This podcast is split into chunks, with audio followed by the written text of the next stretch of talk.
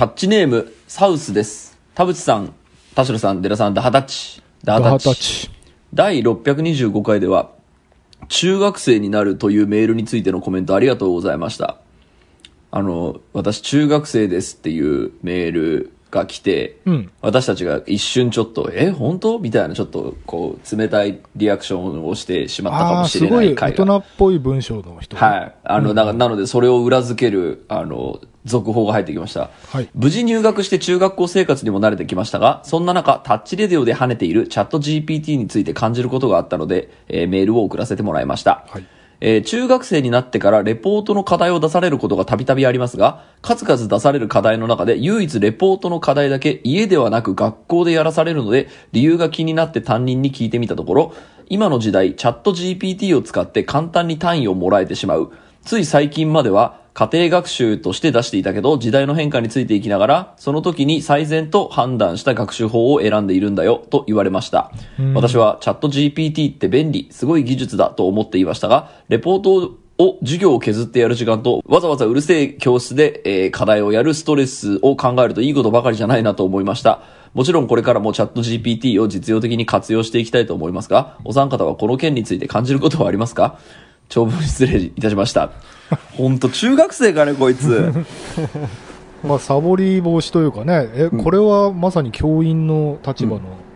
サンキュー達夫さんの意見聞いてみたいですね。そうなの、今日もね、達夫さん来てくれてるの。おなんと。どうも、呼ばれて飛び出て、じゃじゃじゃじゃーんですね。来た来た来た来た。それ大丈夫かな？達夫さんがずっと、あの、普通お高いに参加したいって言ってたから。おありがとこの間すごい楽しんでくれたみたいで。念願叶いました嬉しいですね。どうですか？はいこのチャット GPT と学校っていうテーマについてう。。そうだね。もうこれからはもう避けて通れなくなってくるよね。うん。ただチャット GPT は、あのー逆に言うと教員側も使えるので、うんえっ、と、どういう生成方法で作ろうが、チャット GPT で作ったっていうのは逆にチャット GPT でわかるんだよあーなるほどあーなんか、確かイラストとかのね、あの、判定するの95%の精度みたいなやつを昨日かなんかニュースで見たな。うーん、なるほどなるほど。だから、うん、まあ、あの、これからは多分調べればできることっていうのが増えるがゆえに、オリジナリティっていうのをどこに置くかっていうのが、まあ多分んもうすぐに分かってしまうというところになってくるんじゃないかなと思うね。うん。あと引用の方法うね。ん。うん。あの、例えば書籍とかネットの引用に関してはまだチャット GPT は甘いんで、レポートとか、まあ論文に関して言うと、その、んどの書籍からの何ページからどれだけ引用したかっていうのがわからないものに関しては信憑性が低くなっちゃうのでなるほど。逆に言うとこいつ手抜いたなっていうのはすぐわかるなるほどね。えーそうなんだ、面白い。いいね。教員の方が上手だって。まあそこもちゃんと熟知してないとでもいけないってことよね。うん教員の、そうだねの、知力というか時代に追いつく力が試されるっていう。そう教員側はやっぱ常にアップデートしなきゃいけないから、うん。まあ、そういうところは大変だと思うけどなんか僕別のなんか討論番組で聞いて確かになって思ったのは、もうそもそも論文とかレポートで学生の能力を測るという時代は終わりなのかもしれないって言ってて、まあ確かに学生の能力を伸ばすとか、えっ、と、有能な人を、えっ、と、判別するみたいなのが、そのテストだったりの目的だっていうことに立ち返ると、えっ、と、チャット GPT のある、えっ、と、世の中において、えっ、と、そもそも人の能力の測り方を変えた方が良くないっていうのもなんか一理あるなと思って聞いてたんですけど、その辺についてはどう？えっ、とどういう学問によるかだと思うんだけどうん。例えば僕今大学で文芸学科っていうところで教えてるんで、うん。そこだともうまずあの文体個人文体っていうのをどれだけ獲得できるかっていうのも一つのテーマだと思うんですよね。うん、個人文体、はいはい。そうするとんチャット GPT って、あの、もやっとした文体なんで、うん、個性がないのよね。で、多分今後 AI にも個個性付けというかキャラクターライズっていうのは多分出てくると思うんだけど、うん、まあ、それにしても人の数ほどあるわけではないので。いかにチャット GPT らしくない文にするかっていうことになっていくと思うんだよね。はいはいはいはいはい。だからい、やあの、うんチャット GPT で非常に優秀で、うんやっぱね、あの、情報とかなんとかっていうよりもね、まずこれまでの AI と決定的に違うのはね、比較的日本語が読みやすいんだよ。うんうんうんうんうんうん。確かにだから、文法のこととかよく分かってんだよね。うん。非常に滑らかで、日本語の特質を抑えた、その文を生成するから、うんうんまあもっと言うと、人間にできることって、あの、ポンコツな文章の味だから、あの、いかにコンビニの食事から離れた料理を作れるかっていうことになってくんだよね。うん。わ、おもろいですよ。はいはいはいはい。うん、まあ、だからいわゆる調べる系のものっていうのは、まあ、今まででもお逆に言うと、図書館で本を調べて、まあ、引一応引用したっていうことにして、まあ、まとめる能力っていうものがたうんあと調べる能力と、うんうんうんうん。えーっていうのが、まあ、一応測れたとは思うんだけど、ああ、なるほど。うん。まあでもそれにしてもね、あの、どういうテーマを作ってどういうアプローチでやったかっていうところに個性が出るんで、うん。いや、うんなるほどな。うん。うん。まあ文章だけ、だからね、やっぱチャット GPT を恐れてる人ってちゃんとレポートとか論文とか作品書いたことない人だと思うんだよ。うわーいい鋭い指摘。うんいや、なんかね結局その新しいテクノロジーをどう使うかみたいな話な気はしていて、なんか前、タッチリードでも話したんですけど、その AI が、えっ、と、例えば漫画を描くにしても、その、ここはもう AI に任せた方が早いやっていうところは任せて、でもオリジナリティを出すところは、まあ、例えばその目を描くとか、その、わかんないですけど、その話のその根幹をその、こう他に類似するものがないように調整していくみたいなものだったりみたいなのは、その最後の一手間を加えられるのが個性っていう気はしているので、だそれってなんかチャット GPT があろうがなかろうが元からそうというか、個性をどこで出すのっていう話なんで、そのチャット GPT 以降のその論文会、レポート会でも今の達夫さんの話を聞くと、えっ、と、いかにチャット GPT をうまく使うにせよ、使わないにせよ、えっ、と、最終的に個性というものを、えっ、と、出た方が、えっ、と、人の評価軸としては、えっ、と、ポイントが高いっていう、なんか事実はあるっていうことかしら。まあやっぱその人にしか書けないものっていうものをどうやって追求していくかっていう問題だから。うわあおもろい。いや、でもね、それ聞くと、なんか逆にこう、なんだろう、えっと、普通に育ってってさ、その、なんだろう、こう、文章を書くことに興味のなない、普通の、まあ、小学校、中学校とか過ごしてきた人が、まあ、何かの、例えばレポート出してって言われた時に、まあ、普通にね、ただ、デスマス帳とかの、まあ、普通の、特に、特別個性もない文章みたいなものが、えっ、と、なんだろう、逆にそれが無価値ってことになっちゃうと、それこそ学校で何を教えるんだろうって感じになっちゃう。その、達夫さんの立場だったらもちろんその立場で良いんだけども、その、例えば義務教育とかで、個性的な文章を書けるようにしなさいっていう教育に変えていかないと、あの、なんかまとめ、なんだろうな、その、まとめるっつっても、なんて言ったらいいんだろう、こう、ある程度、こう、まとめ方とかもさ、それこそ YouTube とか、あの、インターネットで調べられちゃうじゃない？で、あ、こうやってまとめたら、ちゃんと気象転結でいいレポートになるんだっていう学びはもう多分同じところが、あの、原点だから、それであと、じゃあどうやって個性出すんだろうみたいな話を、それを誰が今度教えるんだろうね。うん、でもなんか昔からそのに、あの、日本の教育とかでその言われているのは、その、やっぱりその詰め込み型教育とかその座学中心みたいな、うん。えっ、と、ものが果たしてその人を育てるっていう意味で本当にいいんだっけっていう、うん。えっ、と、目線があって、まあ、例えばそのアメリカだったらその、ディベートとかディスカッションっていうのが教育の中にあるよねみたいな、うん。えーっと、ことで、それ、はた、話してコミュニケーションしてっていうことも、えーっと、立派な、えーっと、教育なのだけど、日本のそのカリキュラムの中にはそこがそんなに、えーっと、前提になってないみたいな、そもそものそ、それがって、そもそもそれって個性育つんですかねとか、自由って育つんですかねっていう、うん。なんか問題の、も、もともとあるような気はしていて、だからその変えなきゃいけないっていうのは元からそうな気がするんですよね。そうだね。で、それどっかのタイミングでこれ決定打が来る瞬間、さすがにこの教育の仕方だと人って育たないから、新しいのにもいい加減し、しましょうよ、うちの学校ぐらいは、みたいな 感じになっていくのかなと思うけどね。なんかでもあれだよね、その一方でさ、あんまりこういう言い方するのも、あの、あれかもしれないけど、その、要は、社会の歯車として、あの、使いやすい人材を、こう、まあ、ロボット的な人材を育てるための教育っていう説もあるじゃない？もともとアメリカみたいにめちゃくちゃに個性を発揮する、うん。その若者が出てきた場合に、例えばもう授業の半分をじゃあディベートにしましょうとか、その文章もね、さっき達夫さんが言ってたポンコツな文章みたいなさ、その、もうまとまってもなく、なくてもいいから、もうポンコツでいいから、あの、デスマス帳とかじゃなくてもいいから、何でもいいから出せみたいな、そういう教育になって、個性重視になっていくとさ、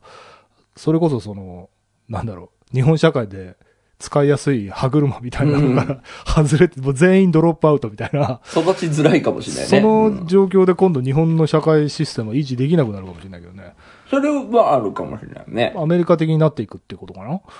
うん。まあだからそれが成功するかどうかはわかんないけれども、うん。っていうことはあると。その、田代さんのおっしゃる通り、その日本の社会構造で行くならこういう人が育ってくんないと、うん。えっ、と、社会回りませんのでっていうのももしかしたらやっぱあるのかもしれないよね。わかんないね。その、まあ、誰のも、まあ、陰謀論みたいになっちゃうから、まあ、こんの辺にしておきますけど。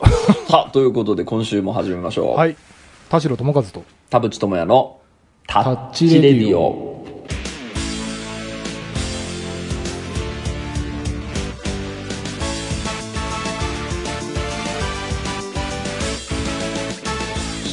改めまして、こんにちは。田代智和です。改めまして、こんにちは、田淵智也です。えーこの番組は作曲家田代智和とミュージシャン田淵智也がお送りする閉塞感ダハーレディオでございます。はいさあ、ということで、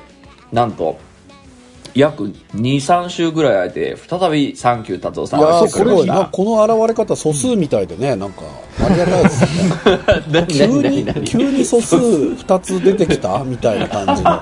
これちょっとあのそう、念のため言っておくと、あの、同同日収録じゃないので、そうだ同日収録じゃない。ね。あ確かに。そうそう別日にとって。今日は東、京なんかね、やっぱ、達夫さんがずっとこう、普通の会に行きたいって毎回言ってたんで、そなんかこの話なら達夫さんだみたいな感じで、ようやくお呼び立てできましたみたいな感じで、俺たちが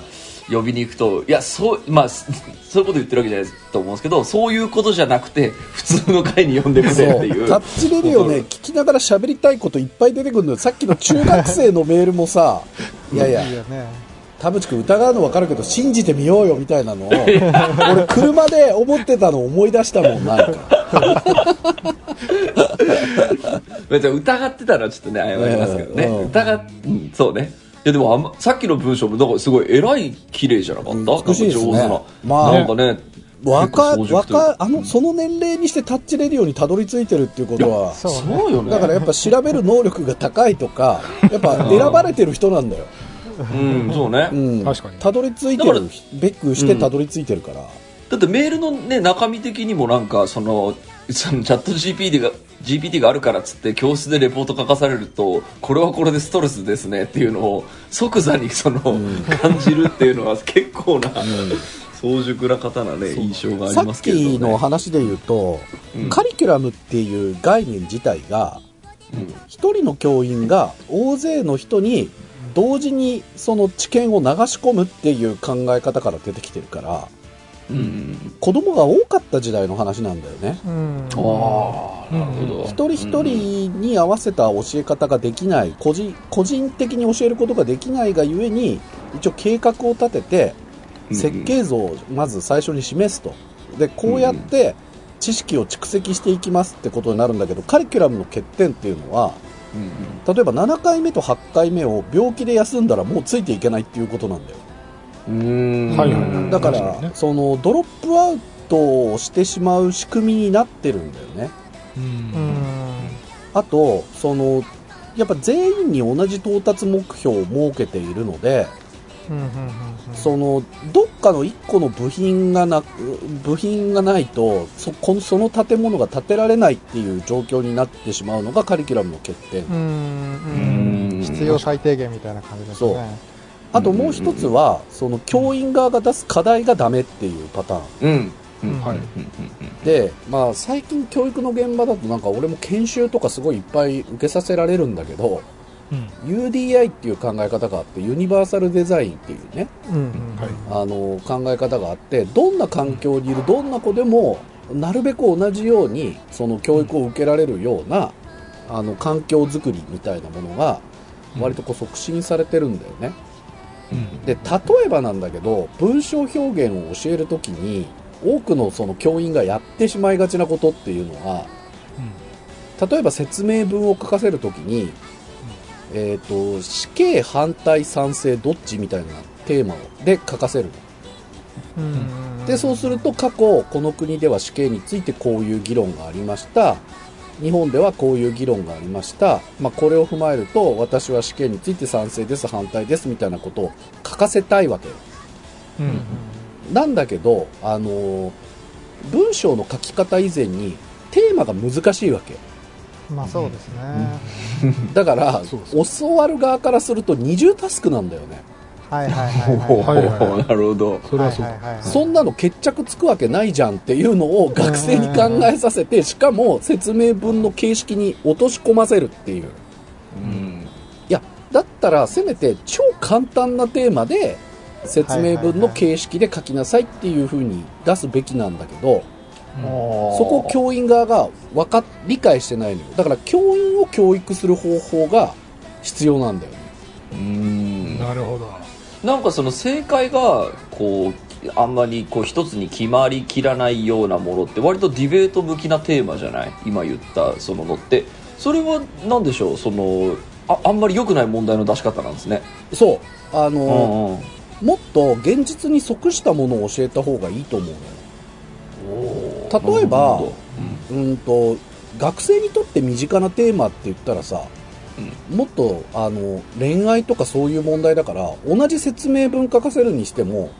じゃあ例えば、け今今の時点で結婚したい人の条件3つ挙げてください。その3つ書かせるだけでも例えば ABC の3つの理由があってでなぜこの A にしたかっていうとこういう理由からです。B はこういう理由からです、C に関しては、えー過去こういうことがあってとかってちゃんと書けるじゃん。でじゃあ今度そこに人の意見を入れてみましょうっていう形で、まあ、引用させるとかステップアップしていかないとうん。できないんだけど死刑問題は無理でしょっていう。ああそこそここれさ俺だからずっとミニバスケットを教えてた時にいろんなことを学んだんだけどほう。12年小学生にバスケットを教えてて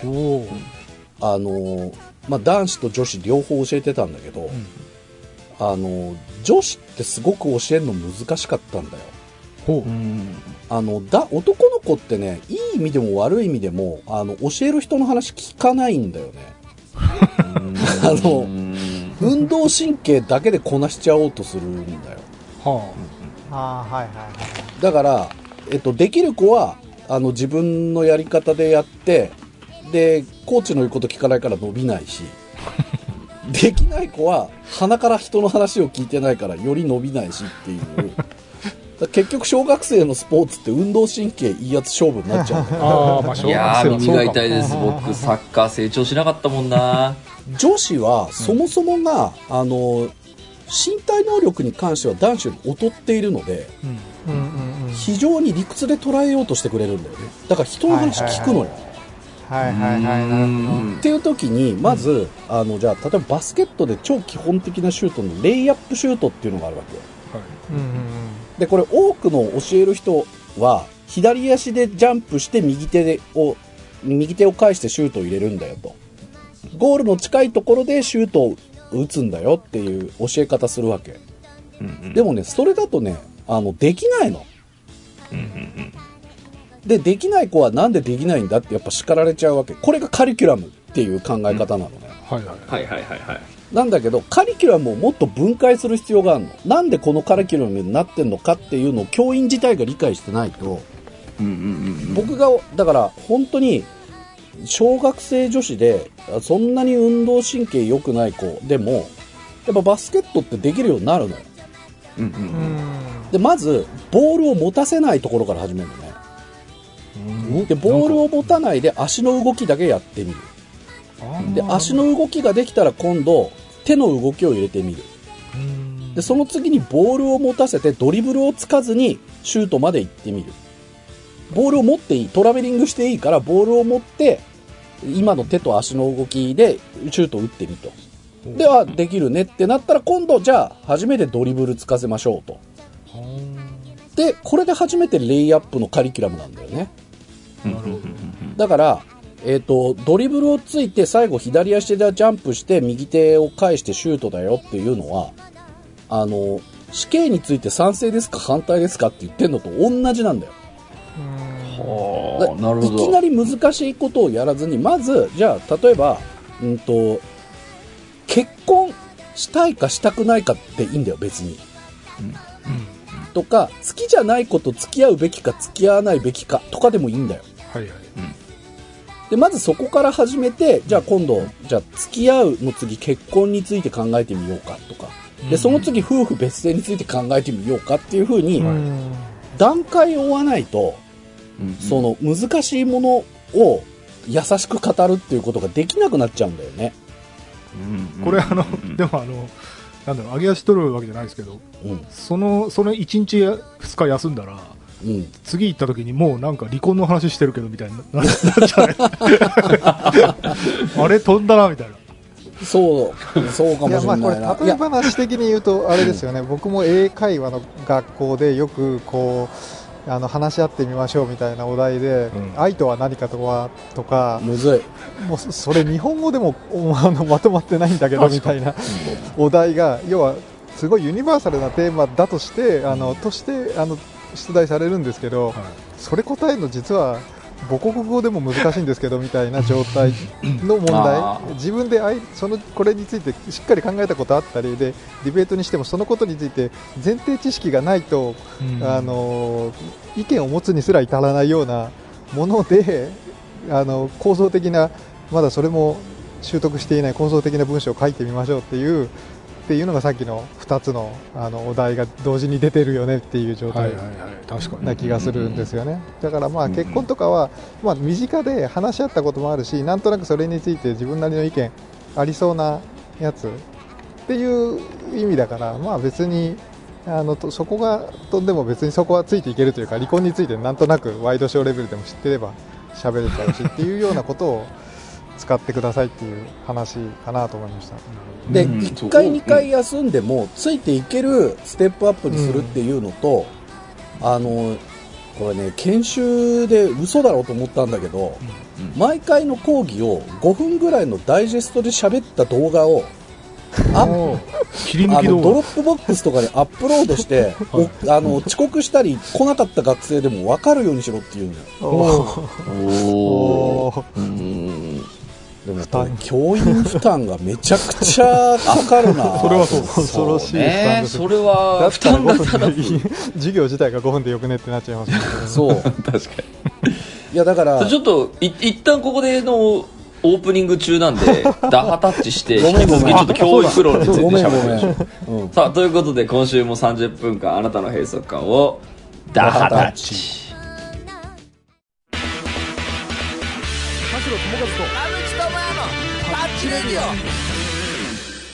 さあ面白いぞ。サンキュー達夫さんが普通の回に来るとこういうことになる。えちょっとどう？教育論に関してはまだ喋りたいことある？達夫さん。あのね、やっぱ、型を教えるっていう考え方が、あの、結構、障害になってることの方が、うん。だから今、型を教えることのメリットよりデメリットの方が大きくなっちゃってるうーんなるほどなるほど。だから、まず、まず自分で書かせてみてから、なんでこうなっちゃったかっていうと、型っていうものがないからなんだよ。って教えないと、多分理解してもらえない。なるほど。これでもあのその学問とかだけじゃなくて僕がその仕事とかで年下の人に何かを教えるとかあのそのプロデュースしているそのシンガーの人にえーっとで教えるのって僕もそのやっぱ、まあ、異性の方なので異性と話してみてあそっかこここのレベルこのレベルっていうかそのこれぐらいのその濃度で会話をして初めて、えっとどこを伸ばせばいいのかが見えてくるみたいな、えっとで今話聞いてて結構僕符合したのが、えっとまず型を教えてほしがるんですよね。何言えばいいですか？何すればいいですなるかほどね。で僕はまず初初手の段階でえーっとまず自分で考えることから始めないといけないよねって言うんですけど それだと,、えーっとじゃあどういう感じでスタートさせればいいのっていうのが分かんないからうん。もうちょっと話を聞いて聞いて、えーっと何だったらその前向きに取り組もうとするのかとかどういう条件下だったらえー、と嫌がらずできるのかとかどういう感じだったらストレスがなくなるのかそっていうこまでやんの？田淵君。でなんかあのずーっと話してると、うん。あなるほどなと思って確かに俺これ説明してないわと思って。でその説明がやっぱ型だけじゃないんですよね。俺的にはいや自分で考えなさいよで終わりにしたいんですけどえっ、とやっぱりもそもともとがそのどうすればいいか教えてくださいからのスタートだとしてうんえっ、とまあ型を教えてほしがるっていうのはまあまずあるんですけどただ僕は僕で自分で考えさせることをしなければ、えっと単純にあの表現者として伸びないというかあの天井見えてきちゃうし表現はあの無個特にね。うん。そう無個性になっちゃうから、それだとあの普通に熱はどっかで本人もファンも冷めちゃうから、えっとこれは良くないなと思うんですけどただやっぱり型を教えるの楽なんですよ、うん。これやってこれやってって言ったら「うん。はいわかりました」って言ってやるで俺は心の中でいやでもこれだと伸びないだろうって思ってるのをなんか日々本当こう普通の雑談してる時にあこの人こういう言い方したらわかるんだとかまあ、そもそもその表現という仕事においてここは、えっと別に私やりたいわけでもない。ただこれに関してはやりたいっていうのがだいぶ話して初めて見えてくるみたいなところがあってそのさっき言ったその型を教えてほしがるっていう人に対してもやっぱその長い対話の先に見えてくる何かがあるから っていうのはすごいね痛感したなるほど。でこれがだからさ最初にさっき達夫さんが言った異性だからっていうので結構僕もちょっと符合するところがあって、まあ、僕は、まあ、あのだあの男性の人に何か教えたことそんなにないんですけどなんかねっていうのをちょっと思いました。でもそのパターンはさそのなんだろうもう熱血教師のパターンじゃん。その教員がさもうただでさえそのなんだろうきつい仕事の合間にその採点したり部活の面倒見たりっつって、もうブラック超絶ブラックだっつってるところでさ、うん。一人一人の話を、ね熱量を持って聞こうってもう金八先生の世界だろそう。そそれはさなんか、うんこれから働き方改革しようっていうのとちょっと矛盾が生じるちょっとね矛盾ががあります。あのだからその企業とかだとその対話って大事だよねっていうので、まあ、例えばその週に1回とか,、まあ、なんか半期に1回とかその個別ミーティングがあるよとか、えーっとその飲み会とかじゃなくてその雑談をするための例えば、ああの海外の会社とかだったらその必ず昼休みっていうのがあって、うん。えーっとその間はそのお菓子を食って、えーっと雑談しなししはいはいはい。するよねみたいなうん空気がそのなんかあるって言っててでそこで話をちょこちょこ聞くことで、うん。えーっとその人の個性がようやく分かってくるっていうのは、まあ、多分事実だと思うんでただそうね。その田代さんが言ったようにそんな時間ないよねっていうのは あのおっしゃる通りで。僕もだからその仕事の時間の中で多分やってたらあれ？全然伸びない。あやめたって多分なると思うんですけど なんかやっぱそこにちょっとこう欲が出ちゃってなんか普通に散歩してる時とかにもあれ？あの時あの子言ってたことどういうことだっけっていうのをが割と頭から離れないとしばらくしてああはいはいはい。こういう言い方だったら分かったのかしらっていう。のでそれは本当時間外労働だからこれ教師は多分無理っちゃ無理ですよね。30人いて30人学級の中でっていうのは無理そうね、うん。これちょっとさい一旦あのさっきのあのいただいたメールに立ち戻ると、ほうん。本人が中学生の立場だからこれ、ん今僕らは大人の立場からこう改善すればいいんじゃないかって話してるけど本人は今義務教育で逃れられないから、うんそれで本人がどういう気持ちでその毎日を過ごしたらいいのかをちょっと話した方がいいんじゃない？かな建設的。田代さんはいつも建設的。まあ、まず、まず、ごめんなさい、僕が話し出すのも全然、あの、ちょっと、身分不相応なところもあるが、あの、その学校のその教育が、その、自分が、その、成長するための、こう、なんでしょう、こう、みこう受容するものの全てだみたいな、えっと感じでまず思う必要はないなと思っていてだからそのレポートはじゃ、えっと教室で書くものですっていうルールもおかしいから、じゃあ、えっとチャット GPT で、えっと家でレポート書いてみましたとかでもいいかもしれないしチャット GPT の学校じ学業じゃない使い方もあるよねみたいなのを自分で勝手にいろいろ遊び出すみたいな。うん、な目的がだからそのそその人の生徒の人生が豊かになるっていうことを選択してほしいのでその時に、えっと、合ってる教育方法が学校じゃないのであれば、えっと、その学校でその教育的なその学問的なものを、えっと、教えてもらう必要は必ずしもないだろうなとも思うしただ学校はやっぱりその共同生活ってあるとか人とコミュニケーションを取るっていうことにおいてあの僕は重要だろうなとも思うんで、えー、と学校に行かなくてもいいよみたいな暴論には言ってるわけではないっていう格好好きです。どう達夫さん？いや、もう別に、特にもう、ないけど。いやいや、まあだからまあ義務教育だからさ、その逃れられないじゃない、その、とはいえ出席もね、ちゃんとしつつ、まあね、まあ高校行くとかだったら、まあそれなりに、その、なんだ、今、今内申書とかもあるのかな？ちょっと、ちょっと最近の中学のシステムわかんないけど、そそれなりにその社会性を維持しながら、その、なんだろう、自分は自分で戦っていかなきゃいけないだろうから、まあ、大変だろうなと思うんですけど、でも、まあ、田淵君が言ってる話に僕も近いかな。なんか、うんその、ネットで別の自分の世界を持ったりとか、まあ、ね、他のコミュニティを持つとか、あとは、ちょっとすごい、めちゃくちゃ、これは、あの、ずるいっていうか悪い、あの、手で言うと、その、試しにそのチャット GPT とかを使って、うん。なんかその、あの、先生にチャレンジしてみて。いや僕そそれめっちゃいいと思います。うん、で、うん。それでバレるかバレないかみたいなうん。のをちょっとや試しにやってみるみたいな、うんうんうんうん。いや、要はさ、その、今の田代さんの提案も含めてなんだけど、うん。多分その、本教育の目指すところっていうのは、自分の頭で考えるっていうことなんだよね。うんうんで、自分で考えた結果、チャット GPT 駆使しようっていう結論にたどり着いたならばいいんだよ。うんだからその評価のあり方が確率的なので、チャット GPT 使っちゃダメっていうことになるわけじゃない。うんうんでもさ、チャット GPT みんなが使ってよければみんな平均点になっちゃうじ確かにゃん。だから抜きん出るためにはやっぱ頭使わなきゃいけなくなるよね。うんうんうんそうね確かにだから、そう考えればチャット GPT 使ってよし OK でいいんだよ。だからこれカンニングしていい試験っていうことでも、うんうんうん。でもなんか俺らの時もあったよね、カンニングしていい試験。うん。えっと 持ち込み持ち込み OK とか。あ持ち込みでもまあ時間、限られた制限時間内で持ち込みも OK、カンニング OK、チャット GPT 使ってもネット使っても OK だけど抜きん出たもの書いてくれっていう。そうです。いやだからそれは本当にその教員側のその課題の設定の仕方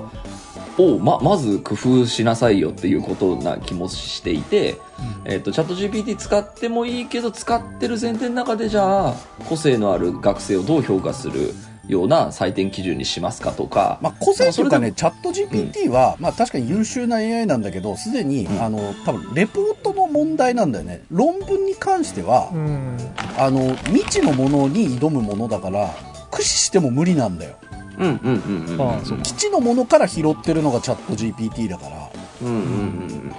ただ、そのレポートに関してはその切り口の問題なので、うん。だったらそのチャット GPT をどう利用するかっていう、テクノロジーをどう利用するかっていう問題であって、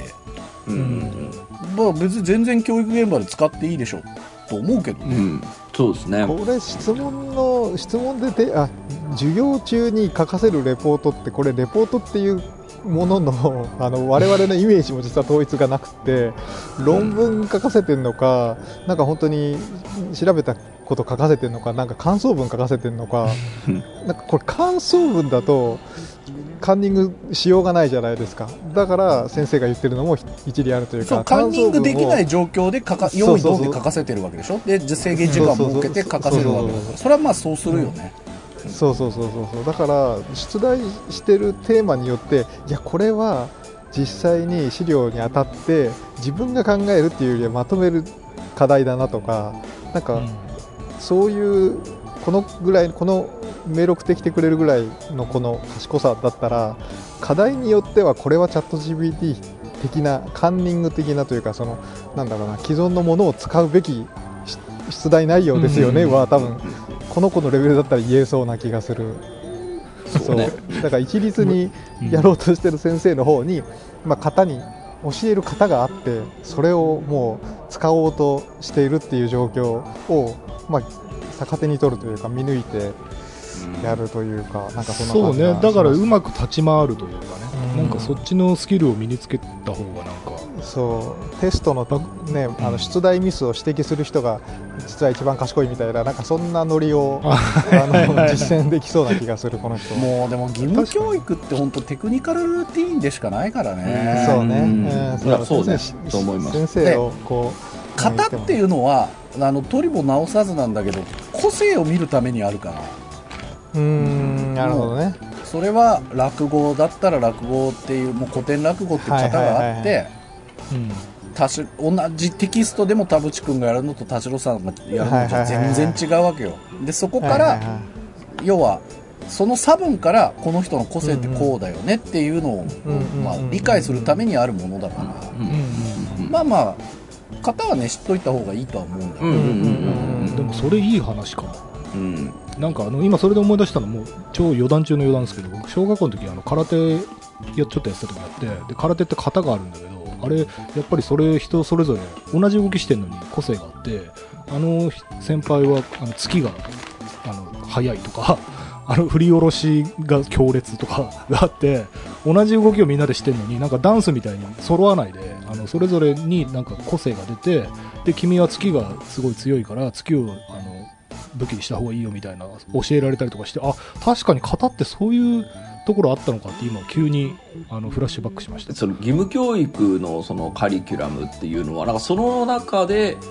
えっとまあ、だからそのゲームみたいなものだと捉えるとその中でどう好印象高得点取るんですかゲームとして捉えるっていうのがまあ一つうん。あのやり方としては僕ベターだと思っていてでそれと,、えー、と自分の人生を豊かにするために個性を得ていくっていうのは別でもいいしその教育の中でのその個性の出し方でもいい、えーとは思うんですけど例えばその、えっと、義務教育の型が決まっててこうやれば、えっと、高得点取れますっていうものに対していやーこれやる必要ないでしょって言って先生に噛みつくとかシステムの変更を促すみたいなのを、えっと、やってしまうと僕はあんまりそこ賛成しないのは学校って社会社会性をい、まあ、営むというか、まあ、団体行動をするとこうなるよねっていうのを知る場だと思うので、えっと、別にその、えっと、周りの人が鬱陶しかろうがなんだろうが噛みついていい時と噛みつく必要がない時っていうのがあって あの自分の方が頭がいいからここは噛みついてよしっていう、えっと、人になっちゃうと。えっと あんまりプラスはないような、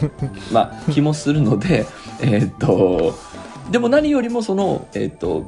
本人が自分で考えて、えっとまあ、義務教育の方に関してはまあこういうゲームでいいじゃろうとか、まあ、ここに関してはちょっと先生に物申してもいいんじゃないかっていうのをちゃんと社会性と含めて天秤にかけて考えて何かするっていう人の方がなんか私は好ましく思います。なんか何でもその俺の言ってることが正しいみたいな感じで スイッチ入っちゃうとあんまりろくな人に育たない気がするんですけどね。そうね。噛みつきが癖になっちゃうのもねよくないそう。誤解しないでもらいたいのはあのここにいる人たちちょっと偏ってるっていうことなんですよ。あのっていうのはねなんだとあのいやなんでみんながこういう保守的な考え方になるかっていうと点数で評価される世界ってどんだけ楽なのかっていうことを知ってるからなのよ。うんいやーなるほど、うん。もう確定した事項を記憶してあのそれで点数スコアを出して評価されるっていうのは、ある意味安心な世界なんだよね、うん。確かにね。でももやっとけばいいう我々は個性で評価されちゃう世界に入っちゃってるからもう もうどうにもならないんだよね。どうにもならないわけ。そうにもならない。いや確かに。これこの話題だったらもしかしたらあの勤続20年のサラリーマンとかを呼んだ方が。いやそうそうそうそう それは違いますよ。相談者がちょっと間違ってるかもしれない。あの まあ、確かに型で80点取りに行くことが全てみたいな世界の方が広いというか、うん。そう。けど型でという。か80点取ることがどんだけ楽かっていうのもん。知り尽くしちゃってるから我々は。うんもうあーあの世界の方がいいな みたいな時もあるわけですよ。あのマトリックスであの現実に早く目覚めたやつがやっぱうまいもん食いたいからっつってあの裏切るシーンに似てる 今の話。やっぱバーチャルワールドで踊りたいっていう。そっちの方が楽だもんな。いやだから最終的にさスポーツ選手とかさアーティストとかも含めてさ金銭で評評価するっていうね仕事に関しても、じゃあギャラがいくらなんだってでそれははい。我々個性で生きてる人間に対するまあその点数みたいなものだからそれでしか評価できないもんね、うん。お金じゃないっていう部分もあるんだけどお金じゃない仕事ばもうねやばっかりやってたらやっぱ成り立たなくなっちゃうからそれだったらす決まったスコアとかも目標値をクリアしていくことで昇給するとか昇進するとか固定給がもらえるっていうことの方がどんだけ楽かっていうのもあるわけいやもちろんサラリーマンの皆さん本当に大変ですよ、うん。それでも大変な仕事なんですけどうんうんうんうん。まあとだから隣のそれがやっぱこうねうまくできるのも僕すごい才能だと思うんで。そうだね。それも才能だから。そのうんそれできない人がこっちが来てるわけだから。そうなんですよね。その会社っていうコミュニティの中でどう立ち回ったら、えー、と昇給できてとかどうやったらクリエイティビティが発揮できてみたいなのはあの結構クリエイターにせよ会社員にせよあのどちらもなんかちゃんとスキルと知識と,、えー、と人間性みたいなものは僕は結構必要になるんじゃないかなと思うんで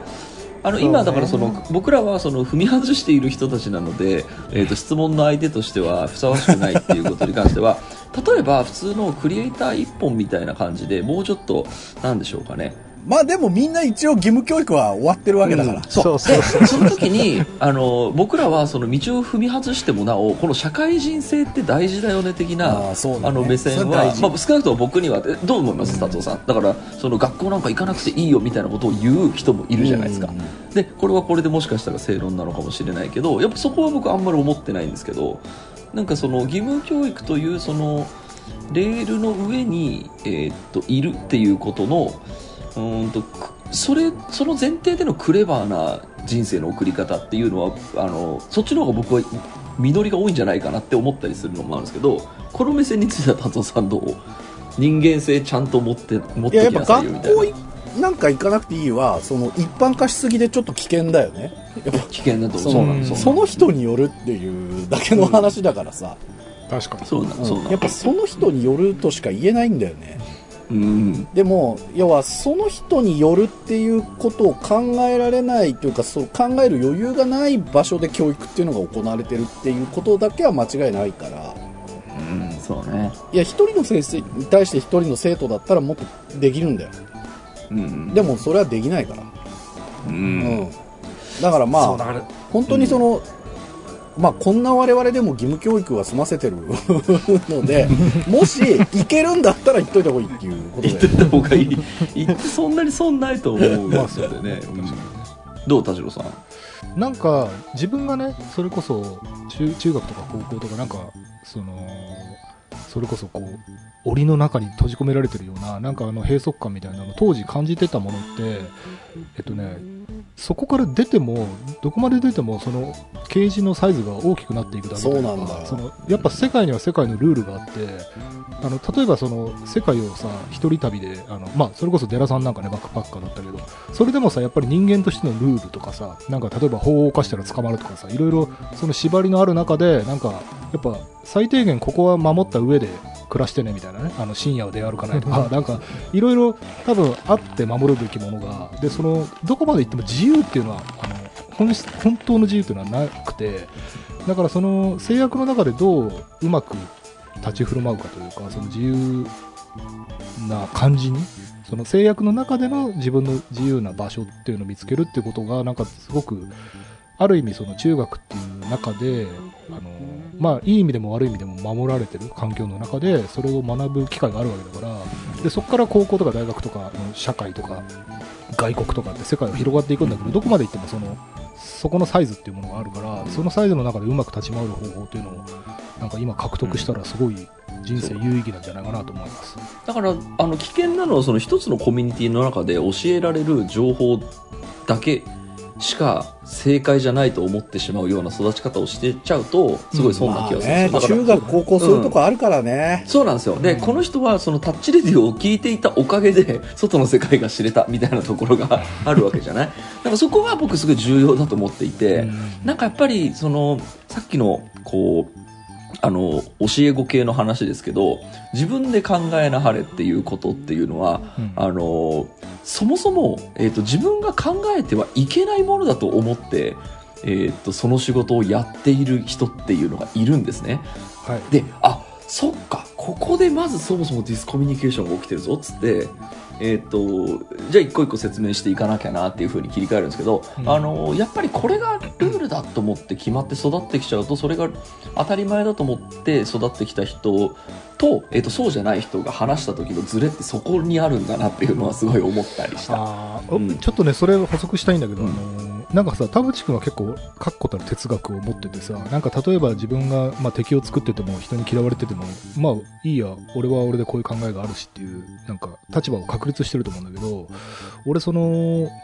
まあ若いシンガーさんとか、まあアーティストとかで思うのは、やっぱり今ってその SNS とかでさ、すぐ批判にさらされるじゃない？炎上したりとか。そう、そうなの、そう、で、そういうそこで、話です。あの、俺これね、ダブルスタンダードっていうのかな、ダブルバインドっていうのかな、どっちだったっけな？あの、要はさ、プロデューサーなり、その大人からね、スタッフとかから、えっと、自分の意見を持ちなよって言われて、で、じゃあ頑張ろうっつって自分の意見を発信したら、叩かれるみたいなね。で、それで、あれはちょっとやりすぎだったねって、あの、後から首を刺されたりとかすると、ふざけんなよってなるよ。どっちだったのみたいな。それ、じゃあ言うこと聞くんですけど、みたいな。あのね、し二重縛りみたいな、あれ多分ね、今芸能界で結構蔓延してて、確かに。いやそうね。それはねまさにあの田代さんが あの直面した問題と私近いその、えー、と感触を持っていまして。ななので僕が言いたいことは自分で考えて型型からはみ出せってことではなくて、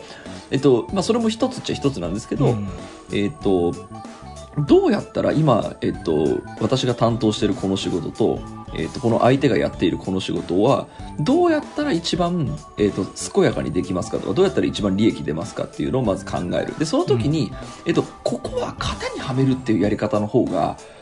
伸びるっていうこともあるんですよね。うん。でだから僕が考えさせるってことが別に目的ではなくて、ん。えっと伸ばすっていうことが目的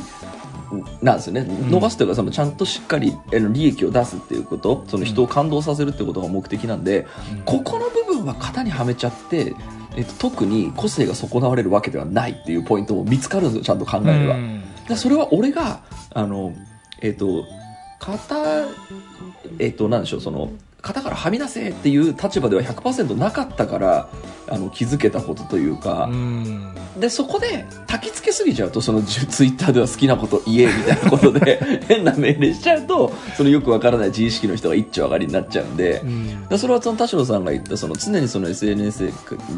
でその育ってきていてその批判にさらされるリスクが常にあってそういう、えー、と痛いことをした人も何人も見てきてっていう、えー、と人ならではの目線っていうのがあるなと思って 話聞いてなるほどってちょっとねそれさ、でも、田代さんが言ってたようなジレンマって、うんあの、普通に中学、高校でうまくやってれば避けられることだよね。確かに。だから、まあ、そのうまくやるっていうスキルをその、どう身につけるか程よい加減という意味でのいい加減にやるっていう、はい、いい加減ね。うんことができてれば、だから学校生活を普通に営めているのであればできるじゃん。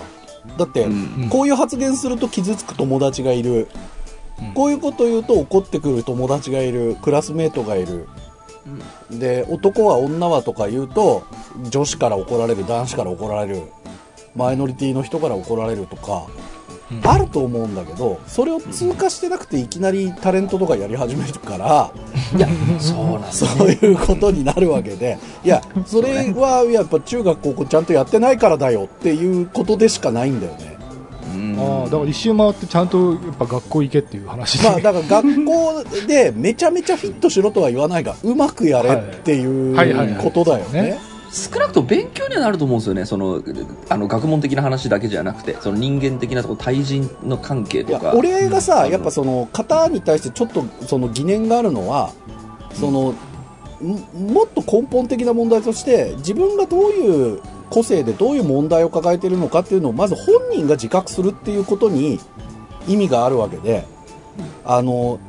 僕は一番最初に試合をやるっていうことなんだよね。スポーツで言えば。だで自分はドリブルが下手なんだとかあ自分はシュートまではいけてるからシュート練習が必要なんだっていうことを気づいてからシュート練習なりドリブル練習をすればいいんだけどえっとみんなまずドリブル練習シュート練習はいはいはいパス練習から入ってはいはいはいこれ何のために使うんだろうってなってはいはいはいはい。で試合じゃあ試合やろうになるからえあれ？なんか思ってたんと違うぞ？みたいな感じになる。なんだったら、練習だけ超うまくて試合で全然できないっていう人も出てきちゃう。はいはいはいはい。そうですよね。だから僕はうん授業の一番最初とか、その、まあ、バスケ教えてた頃は、一番最初に試合やるの。いいで、そうするとまずみんなボールに集まるから、あれ、ボールに集まっていいことってあるかなっていうところから考えてもらうっていう。いや、いい先生じゃない。いいコーチす。ごいすごい。学習理論とかでもなんかあのスキーマみたいな話があって最初に英単語を単語帳でざーっと覚えたところでやっぱ定着しなくってうん。あこれこういう意味だったんだっていうあの落差とかギャップが大きいやつほど頭記憶に残ると。要は驚きとともにしか記憶には残らないみたいなのがあるんですよね。だからた田淵君のその指導も一回自分でやってみてで正しいやり方を教えてもらって、あ自分のやり方と正しいのはこんなに差があるんだって時に初めて正しいやり方を覚えられるみたいな。そうそう。だから、まず最初試合やってから型を教えればアベレージは達成できると。そうそうで、あとはその人の個性に合った、じゃあ君シュートうまいからやっぱシュート重点的にやっていこうかとか。欠点を減らす戦略でいこうかとか、うんそこは個人の判断でいいと思うんだよ。そうそうそうそう、いいな。勉強になるな、今日。ね。達夫さん来ると勉強になる。さあ、ということで、ありがとうござありがとういました。ございました。